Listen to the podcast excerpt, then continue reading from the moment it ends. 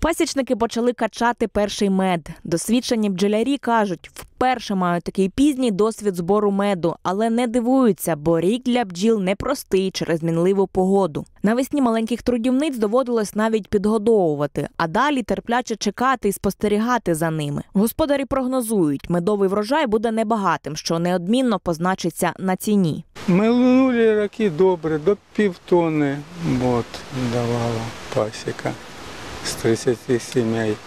Може, бувало і чуть і більше. Віктор Дмитрович уже 50 років як пасічник, але качати перший мед у кінці липня довелося от тільки цьогоріч. З десяток вуликів різних типів він змайстрував сам. Багатокорпусні каже, найоптимальніші в роботі. Вони дозволяють запобігти роїнню бджіл. Зараз такого вулика можна викачати близько 30 кілограмів меду. Мені прийшлось іспитати чотири породи пчол за своє життя. І майже всі типи ульї я передивився, перепробував. Щоб серйозно займатися пасічним на многокорпусні ульї, там багато для маневру, там інтересно дуже пасічнику займатися. Український лежак теплий вулик з вертикальними рамками, ідеальні для зимівлі бджіл. Однак, каже чоловік, комахам тут малувато об'єму. Інша річ вулик американського типу. Це корпусна конструкція з горизонтально встановленими рамками. У пасічника це три корпуси по 10 рамок з уже дозрілим медом. Дві третіх рамки, якщо запечатано, то мед зрілий.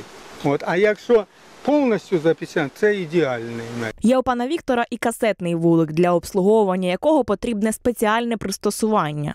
Вводиться таке приспособлення, о, і витягується рамка. Качати мед бджолярям допомагають рідні. В підвалі будинку подружжя встановило медогонку. Запечатані бджолами рамки пані Тамара розкриває ножем. Зняти не викидають. Це забрус, який має лікувальні властивості. Буває суха печатка, буває мокра. Суха, е, то дуже легко знімається. От, одним тільки помахом, отак от, і вона знімається. А мокра, то трошки вона, бачите, забирає меду. У медогонку встановлюють дві рамки. Відцентрова сила обертання виштовхує мед, і він стікає по стінкам у відро. Олександр допомагає родичам на усіх процесах видобування меду. каже, вчиться, бо і собі хоче завести пасіку. Мед дуже корисна річ, так як і для організму. І е, дуже цікаво ну, з бджілми, і для того, щоб получився мед, знати треба, знання треба певні. І мені для цього уд- удовольствие не так, навіть як поїсти меду, а як сам процес. Пасічники навчають улюбленій справі і молодших. Це все дуже так е, заворожує, вабить. І цей запах, і ці бджоли, оцей, ну, музика їхня, їхній шум бджіл. Ну, це дуже гарно, це круто. І це, я, я думаю, що це всі би хотіли на таку, ну, під час такого процесу побувати, це побачити. Подружжя бджолярів ровесники, їм по 78 років. Бджолами у панів займався ще дідусь пані Тамари. Згодом вона з чоловіком тримала пасіку у Молдові, де працювали. Ми їздили на медозбори, от, там таке кочівне бджільництво, дуже гарні поля.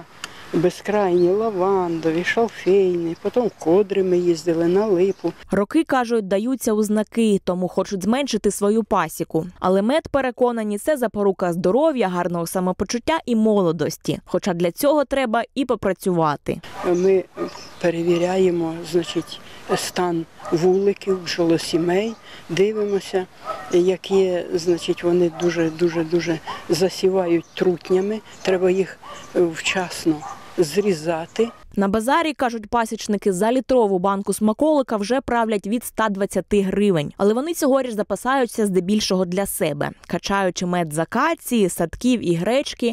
Бджолярі розраховують ще у серпні на різнотрав'я і соняшник. Юлія Моцна, Максим Бердич, Агроекспрес.